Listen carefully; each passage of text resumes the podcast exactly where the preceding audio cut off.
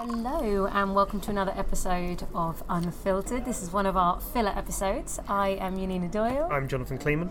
Um, and today we are talking Greece, thanks to London Wine on Instagram, who, when we asked everybody what subjects we had to talk about, so that is LDN underscore wine. So um, we're going to attempt to actually, um, Greece is not it's actually a subject I adore. So many Greek wines I've tried, but one of my weaker knowledges. Yeah, no, I'm, I'm, I'm with I'm same boat with there. I've, I've tried so many Greek wines I really love, um, and I even with uh, Sommelier Socks, which I keep forgetting to use as a sponsor for this bloody podcast. um, actually, uh, are made there and produced there, and there's some great wines from the guy who I They're work with. produced in from there. Greece. Yeah, they're made in Greece. Do you know what part of Greece? Oh God, now you're testing me. Um, I believe it's on the main island, for, uh, main part of Greece. Is Mainland. That's quite large. yeah, I know that's not really narrowing it down at all, is it? Um, but yeah, I have to double check that now. You've thrown me out Okay. there. Okay, That's well, ruining we- my knowledge there of my, my, my, own, Greece, on my own done. product. Yeah. What we're hoping to do is talk a little bit, I think, about the main regions, I think is most important. I have brought along um, a really nice uh, bottle of Agiorgitiko. I think we're going to have to write down some of the spellings for this because, my God. It's a lot the to get your mouth round, yeah. It, it is.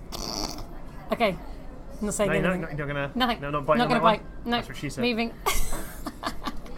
Um, Agiorgitiko is a, a red grape variety and basically comes from in the Peloponnese region, which, if you imagine, I would advise anyone get a Greek map. Um, if you um, see Greece, then there's like a little south area that's not an island, but it's attached by like a little um, Little fork. You say? Fork? Not fork. it's not a fork. Anyway, the south part in the west is the Peloponnese, and inside Peloponnese is Nemea, um, and that's a really fantastic region. Probably one of the better known regions for red, I would say. Nemea Yeah, and then of course, if we're going to talk red, let's keep it really simple. There's one other major region. Um, the grape variety is uh, Xinomavro. Uh, spelt with an X, so again, beautiful spelling. Um, and that's up in the north in Macedonia. Um, and Naousa is a very small region within Macedonia where you can get that. So, in terms of reds, I think we should just focus on them, right? Yeah, Um, very simply, if anyone likes I mean, there's a thousand and one others, but there. Oh my god, this is. I mean, there's so many indigenous varieties. I think just touching on that quickly. I mean, that's what makes Greece very interesting, but also quite difficult to learn. Is all the regions are so diverse because Hmm. you've all of them that touch the ocean in different ways, or different parts of the ocean in different ways. Some are very continental. Then you have islands like Santorini, which we'll get onto later, that are very much surrounded and are very uh, out there on their own and very. They're very special in their own right. Mm-hmm. Yeah. Um, I think it makes Greece super interesting, but also super complicated, and it's also finding its feet in some ways. A lot of um, international grape varieties are now being grown. Well, the problem with Greece is that if you actually look at the history, I mean, considering they were making, I mean, I believe uh, from just just coming from the top of my head, and I really hope I'm not making this up. I'm pretty sure that they were the ones that kind of founded Provence in France. Um, a lot of the uh, wines and grapes and everything came um, to Italy from Greece. Everything. So Greece was a major, major area. Then you had the Ottoman ruling. So everything basically went downhill for hundreds of years. Well, it was, it was Greece that originally was one of the first countries to start really pushing grapes out to other countries, Yeah, and then followed by the Romans afterwards. I so- think I'm pretty sure that uh, at a certain point in time, France, the, the majority of uh, imports were coming from Greece. Greece was a massive, massive player back in the well, past. Well, its main export then was slaves. So Moving on. So, um, you had the Ottoman ruling. Then, after everyone in Europe got over phylloxera, they got bloody phylloxera. So they were dealing with it much later on. Then you obviously had World War One. I like I like you had say like it's you like you like, like oh like it's chlamydia. Like they, they just caught the old phylloxera. They did. Had a dirty night with uh, with a tourist, and then they caught the old phylloxera. Pretty much. That's. I mean, if anyone doesn't know what phylloxera is, it's a little bit more complicated than that. It's a little nasty louse that pretty much Quite damages. some crabs. It, actually, yes. Um, that likes to nibble onto the root of vines, and I don't know. The fact that I just said nibble made Nibbles you. on the root of your it does vine. nibble to the root of It your does vine. nibble the root of your Um, vine. And basically, that's it. So. Um, in the 1800s, obviously, it ravished. Uh, ravished is a good word, to be honest. You Isn't it? you get crabs after you've been ravished. So Yeah, well, it ravishes you first. Yes. Um, France, then went to Spain, but obviously it basically went throughout the whole of Europe. But Greece got it so much later. So when everyone else was pretty much okay and they'd scrubbed themselves down and they were nice and clean again, right? Greece, Greece, was, a late, a late comer, a late comer. Yeah, absolutely. Anyway, but um, and I think that's also when phylloxera came. What they, what you could say it's a mistake or it's not a mistake. They then, after they got over it, started they um, importing a lot of indigenous um, of um, international varieties. International varieties. So that's why Cabernet. I think there's also it, it, is there it's now. also understanding countries with different levels of investment probably dealt with the idea of rootstock very differently and all these other aspects. So countries like France, which obviously had a lot more investment in wine, Hmm. um, why it took them a long time to react. They obviously did eventually react quite fast, and also wine was a huge element for them. I think for countries like Greece, and also I think I think politically there was more going on then as well. Um, I think there's more political turmoil and other issues going on.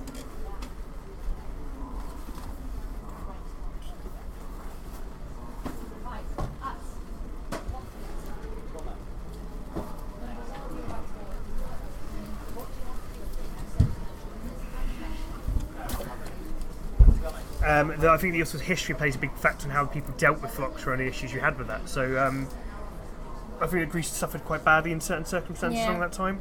But then what I think is exciting now about Greece is that the great varieties they have are fantastic. And obviously, then you don't understand what the labels look like, and it pronouncing the words the- are very difficult. So then that becomes this- another this- challenge. This is also an issue which we've, I think, I think openly gets spoken about in the wine trade a lot, which is that unfortunately, if it's difficult for people to say, it does put them off buying it.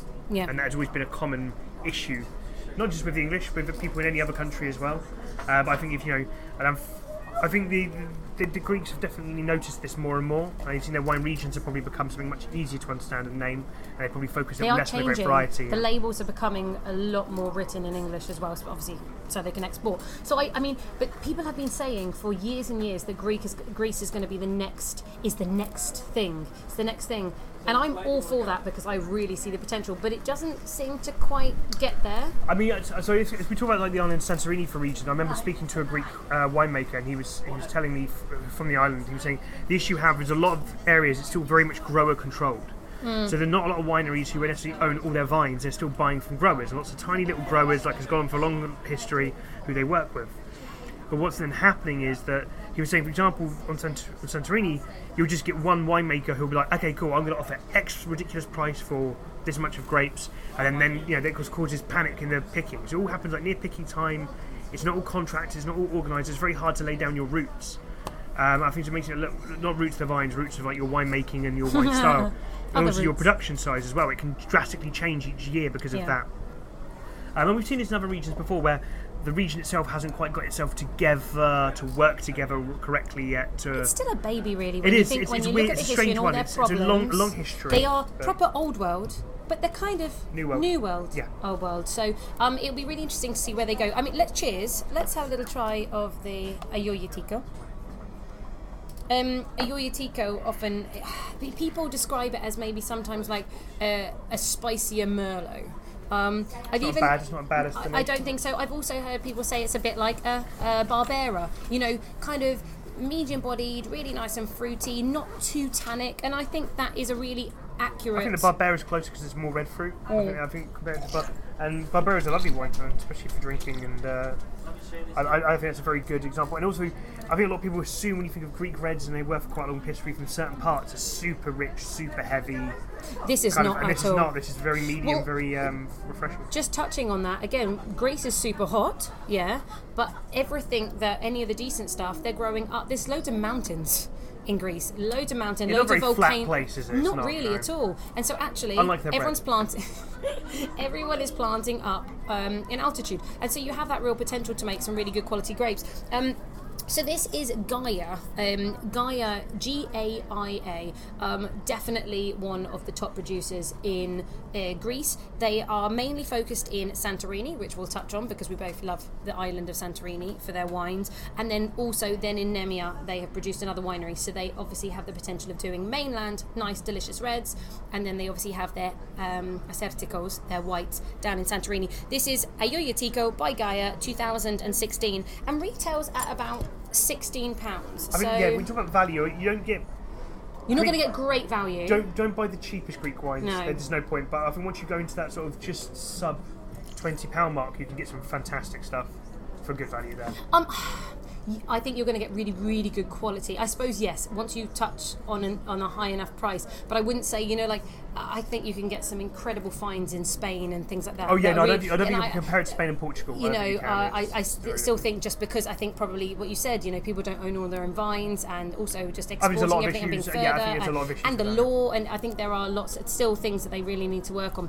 But I, I think Gaia, if any of you see Gaia, um, they've they've been going around for a decent amount of time, um, and they definitely focus on just quality wines. Yeah. Um, really nice fruit flavors, isn't it? And yeah, loads of red cherries, red berries Good in balance. there. Um, we're drinking. We're out in um, a summer garden, uh, location to be disclosed because we probably shouldn't be drinking. But the sun is shining, but it's also raining, so um, typical England weather. Um, so we're drinking out of We're outside in the rain, in the sun. Too Plastic hot, wine cups. Too wet. Plastic wine cups. So we probably wine where also- we shouldn't be. Yeah. How we roll, basically. This is what you call this is standard Wednesday morning for us. This is. Wednesday morning. He says it's Wednesday morning. It's far, far later than that. Um, anyway, but what I would say is it's just a really juicy, soft, medium bodied, really approachable, lively. It's quite lively a wine, isn't it? Um, so if you want, I think that's a really nice example of what Agiorgitiko um, tastes like. And then if you want something very, very serious, something very age-worthy. I'm not saying that Agiorgitiko cannot be aged, but I think if we just try and define them to make it easier, that's when we want to look at Xinomavro, which Yeah, Mavro is probably the the famous. Barolo, the Barolo of Greece. Um, so the Cabernet Sauvignon, I think they would it no, do you know what they're saying? At the end of the day, they really think it can be very much more like the Nebbiolo grape almost, in the fact that A pain in the arse. Yes, um, in the fact that it's actually quite pale in colour, lots of kind of that red cherry fruit, lots of tannin, um, a decent amount of acidity, um, and and it fades, and it often can even get that kind of even some mushroomy flavours um, with with with time. So there's a real similarity. Apparently to Nebbiolo, um, and if get if it grows in now uh, Naousa, that region, again more altitude, more mountainous, uh, so it's it's supposed to I be very it's, interesting. It's, so probably, we are going to get on to Santorini at some point, but I think what Greece is where, where it sells in wine and wine produces some, some fantastic wines and great grapes. Is it's a level of extremes. You always have like Yeah. extreme altitude, extreme heat, extreme wind, even extreme cold at nights because of the sea. Um, I think nowhere really epitomises that more than Santorini. Okay, yeah. I think that's why it is. We all want to talk about it. We love. So at the end of the day, um, as much as I and I truly, truly do believe everyone should try more Xinomavro if you have spelt with an X. If you um, haven't seen it, no, I'm just you know because Cas- Cas- Xinomavro. Um, Assyrtiko. If you have not tried Assyrtiko, the white grape variety, you are missing out because that for me is the grape variety of Greece, right? Um, yes, and I'm, I'm, I'm trying to just remember the name. There's also another white variety, which oh, it begins with A, and it's going to come back to me in a minute as well. A. I believe it's with A, but there's another one. But also, Uh, they, and they, they blend them often together. There's two varieties yeah. with the name A. Ati, Atik, I won't Atik. say- Uh, I see, uh, I'm, I'm trying to double check it. I'll give it to you in a minute. But um, but Assyrtiko is the big boy of Santorini, um, and why it's so special is they literally have to grow it. Um, they grow it basically in in nests Mm.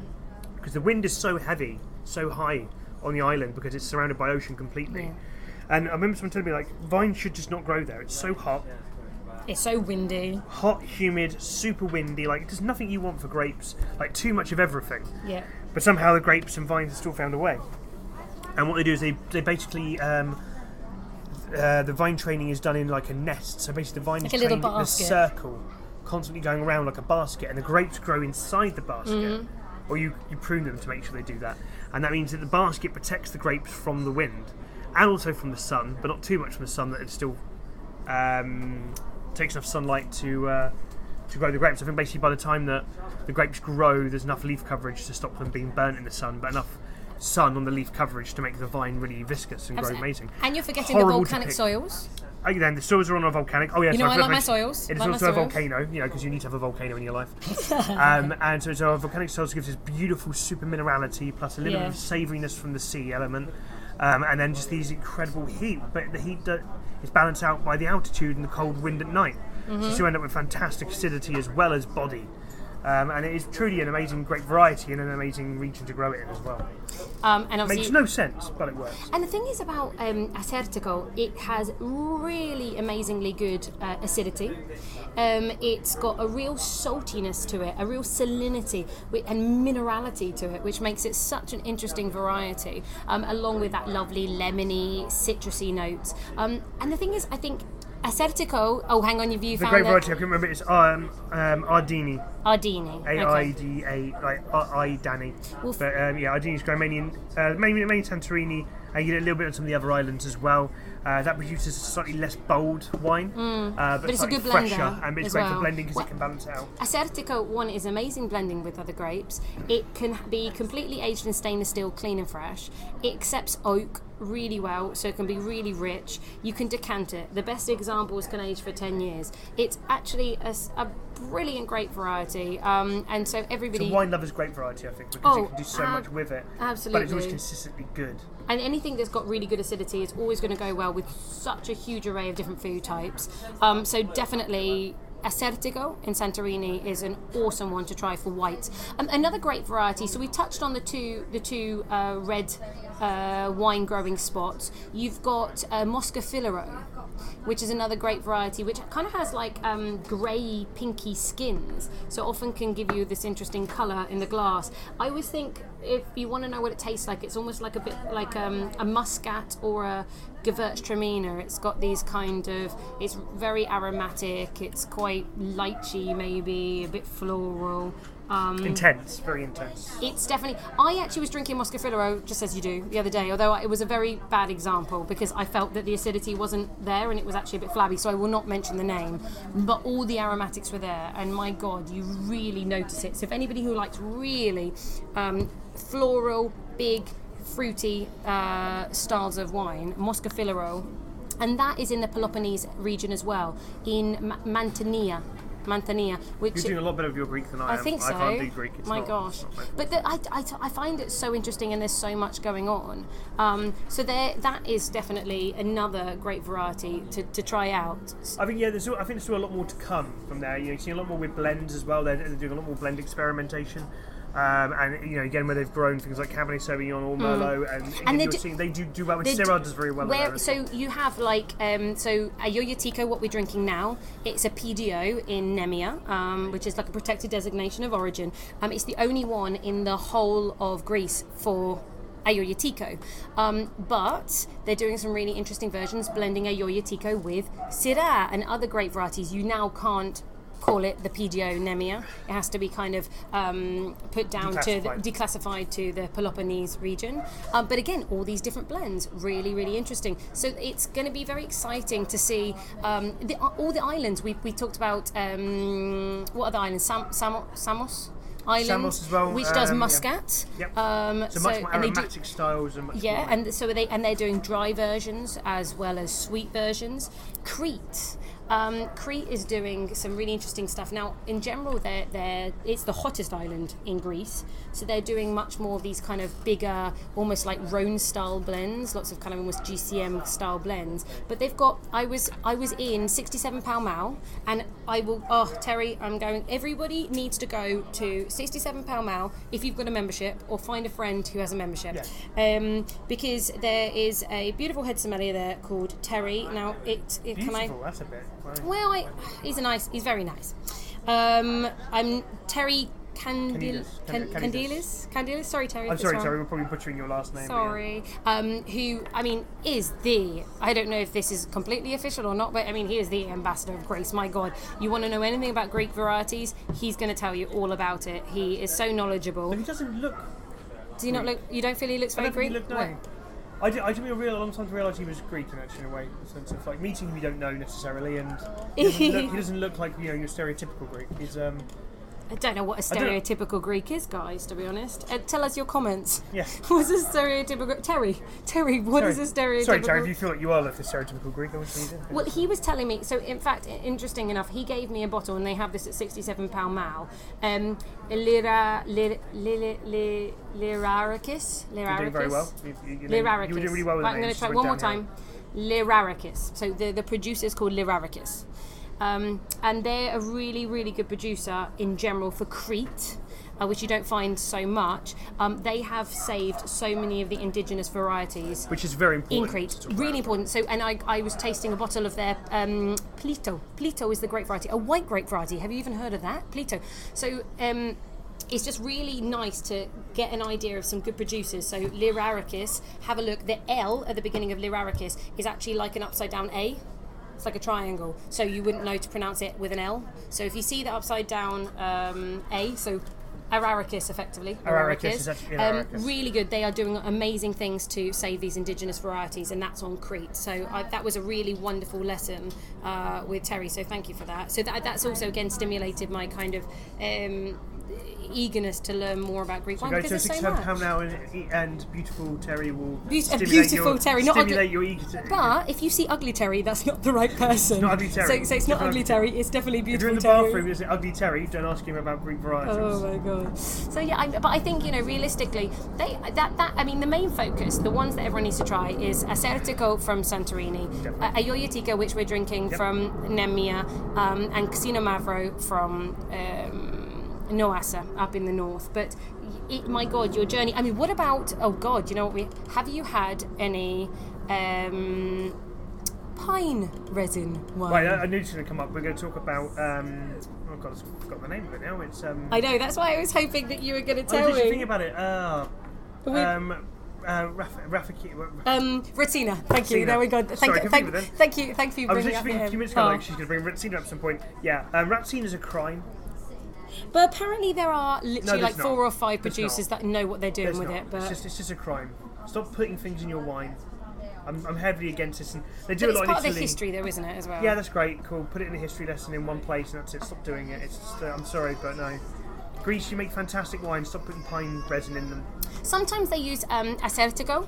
The other one they use. It doesn't matter Um, what they're doing. It's still a crime. A crime's a crime. Nina. It's like so. If you don't know, Retsina is a very old product that's been made in Greece for many years. Even when winemaking went downhill, they still go on making it.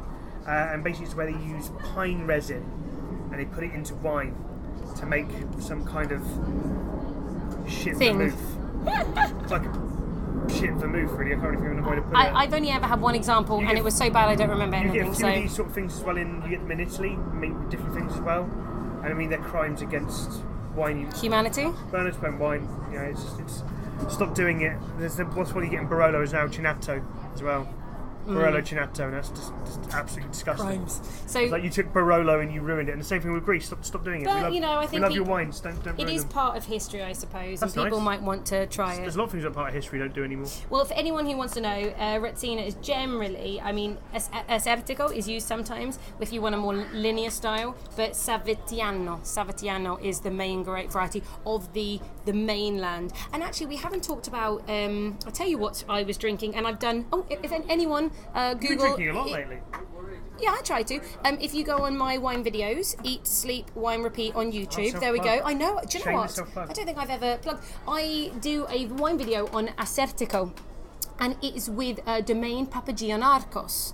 And Papagiannakos is an amazing winery in Attiki. Attiki is in central um, Greece, close-ish to Athens, just to give you an idea of where it is on the map. But lots of kind of Mediterranean cooling breezes from the coast as well. Um, and they have Greece's first bioclimatic winery, which I think is very, very cool. Bioclimatic? Bioclimatic. I had to look it up.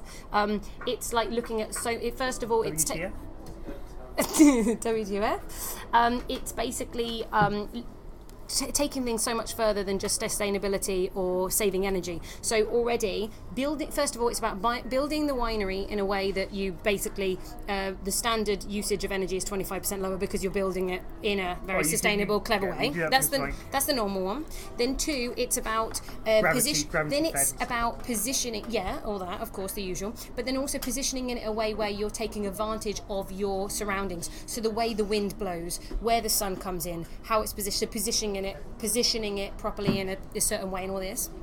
And there's another part of it which is the social area. So they have um, created all the social spaces within the winery. So when you're in certain places, there's a glass, and you can still see the the actual winemaking processes as you're actually dining and stuff. So it's It's an it's architectural dream. it's ba- well, no, bioclimatic. Uh, Bioclimatic yeah, no, well, you know, but it's taking it a little Hey, step if you're further. make up a word, make a word up. Oh, you're not really feeling it, are you? So, um, anyway, so that would probably be the the smallest, the smallest little touch on Greece, right? That we, that We we. just touched a Greek. Yeah. we, we basically just touched him very very politely. Very very we didn't get to know him very well, No, no, did no. we? It wasn't like a second date sort of touch. It was definitely a first date touch. I mean, I'd be really interested for everybody to let us know, like, what funky, interesting indigenous variety um, have you been drinking from Greece that you think is worth us trying? Because it's, Yeah, I mean, there's so there's many. so many, there's so many to try out there, and I, I, I feel really bad because I feel I've done so many tastings, but you get so many different ones to put in front of you. It's almost hard to keep up with everything. Mm-hmm. Um, but it is definitely a world to explore. I think it's going to be a lot to come out of there in the next few years. I think it's only going to improve, which is always a good thing to hear. yeah, no, Um, but it's one of those regions to definitely watch. And I mean, at the end of the day, we haven't touched on great varieties like Mavrodaphne. Again, I Again, love one you see a lot, yeah, there. Mavrodaphne, and that's Which often in the bit more fuller, Peloponnese. Um, and it also it grow. Uh, they do lots. They're doing lots of blends with uh, Mavrodaphne as well, and that's a nice red grape variety. Um, what other grape variety? Again, we haven't touched on Vinsanto, which is an amazing sweet wine in Santorini. Not to be confused with Vinsanto from I- Italy, but there's a massive argument about who created it first. I don't know whether it's If actually you also know, Vinsanto means holy wine, so it's. Uh, who knows um, but you know i think there is so many different uh, grape varieties that we should be looking at and i think we should do a more in-depth uh, podcast soon well, we get Terry on. That'd be the easiest way to do that. Terry, because you going- can educate us. That'd be, yeah, be perfect. yeah. I mean, M- Malagousia, uh, which is a white grape variety from up in the north. So we've got loads to touch on. Um, I'm going to give you a bit of wine news. Mm.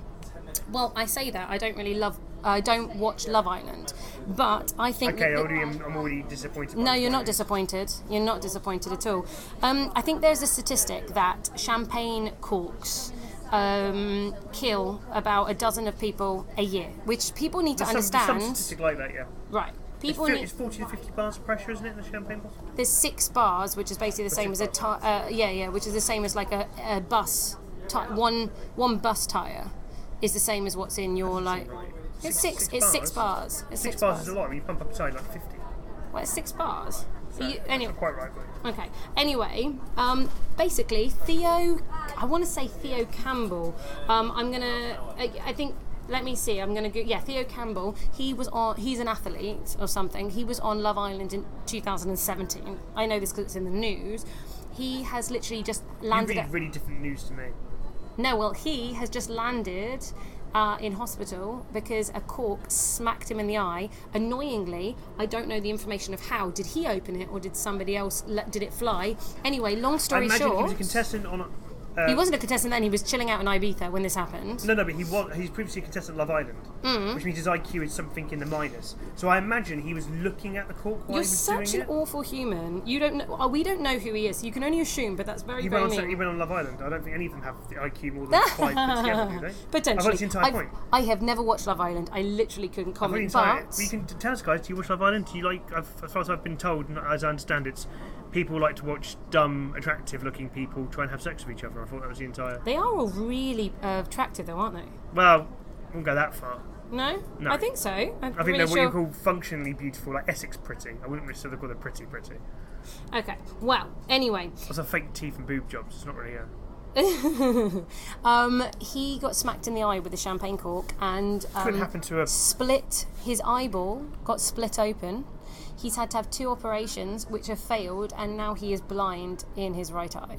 And that So, kids, is when you why open a that bottle of why champagne- th- they need people need to understand how to open up with lesson. the cage. They need to it, please explain to everybody what you have to do with the cage because it's so It's serious. not just about the cage. So when you when you open up, it's you not just about the cage. It's not. Uh, we open a bottle of champagne.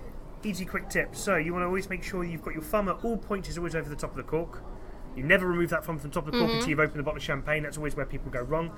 Uh, you unscrew the cage. You don't need to take the cage off. For some reason, people feel they need to try and take the cage off. Well, it's e- no, it is easier if you take the cage off. You, if it's a really tight, you, You, know, you're not, you're the not, cage, but you're, if you're, you're doing not- that, you risk taking your thumb off the top. Which Abso- and I would avoid that's when that. you So- split your yeah. eyeball open. So, and then also the point where you're pointing the goddamn bottle. So the bottle Yeah. should be always at 45 degrees at an angle. This is because the bubbles want to go up. So if you Mm-hmm. have the bottle, bottle point at 45 degrees, there's less pressure going on the cork when you open it. Mm-hmm. Um, and less chance it's going to burst off, and also less chance you're going to waste some champagne. This is really Yeah. important. And as you're doing it, you hold the cork, thumb over the top. You don't twist the cork, you twist the bottle. Slowly twist the bottle with your other hand, so the pressure is also pushing the bottle down and not pushing the cork up. Mm-hmm. Um, and this will mean you will not hit anyone in the eye. Though I have to admit, I have worked. I'm not going to say which restaurant it was, and someone mistakenly opened a bottle badly, and a waiter got taken out while holding a tray. And it literally looked like something from a movie. He literally got taken aside of the temple, carrying a tray, stuff went It everywhere. hit him in his Yeah, temple. he went. He took him straight out. People do not realise. And I almost actually did an I one to myself as well. So I'll, I'll hold my hands up to this. Uh, composite cork broke, so the very base of the cork didn't come out. Mm. I didn't know this. I pulled the cork off. Didn't hear anything. I almost went to go look in the bottle, and then the composite cork, the bottom part of it, shot out. Shit. I Um, mean, it's The, the, the funny thing, I mean, as I keep, I said on uh, one of our previous episodes, I'm all about English sparkling wine, which again, the same as champagne in terms of pressure. And by the way, it's not bars, pressure. it's atmosphere. So when I said Atmosphere, six, sorry, it's six sense, that makes a lot atmospheres. I don't know what it is in That'd be a lot bars. bars, so yeah. it's six, six atmospheres, which is basically a double decker tyre Yeah, yeah. in so you're one looking, you're, bottle you're of probably, fizz. I think, I think it's 40 to 50 bars of pressure. it could be. I, I that that. because I I- say six, because six bars would be a flat tire almost. So that would not be quite the same. Um, so people need to understand champagne and English sparkling wine is delicious and to be enjoyed, but please open it, kids. Please open up your sparkling or, wine or safely. only aim it at people you don't like. That too. Okay. And on that note, thanks so much, guys. Um, please get in touch with us and let us know again about your Greek varieties or what you would like us to have a little talk about next. And uh, we will see you again on the next episode of Unfiltered. Catch you on the next one. See Bye. you. Bye.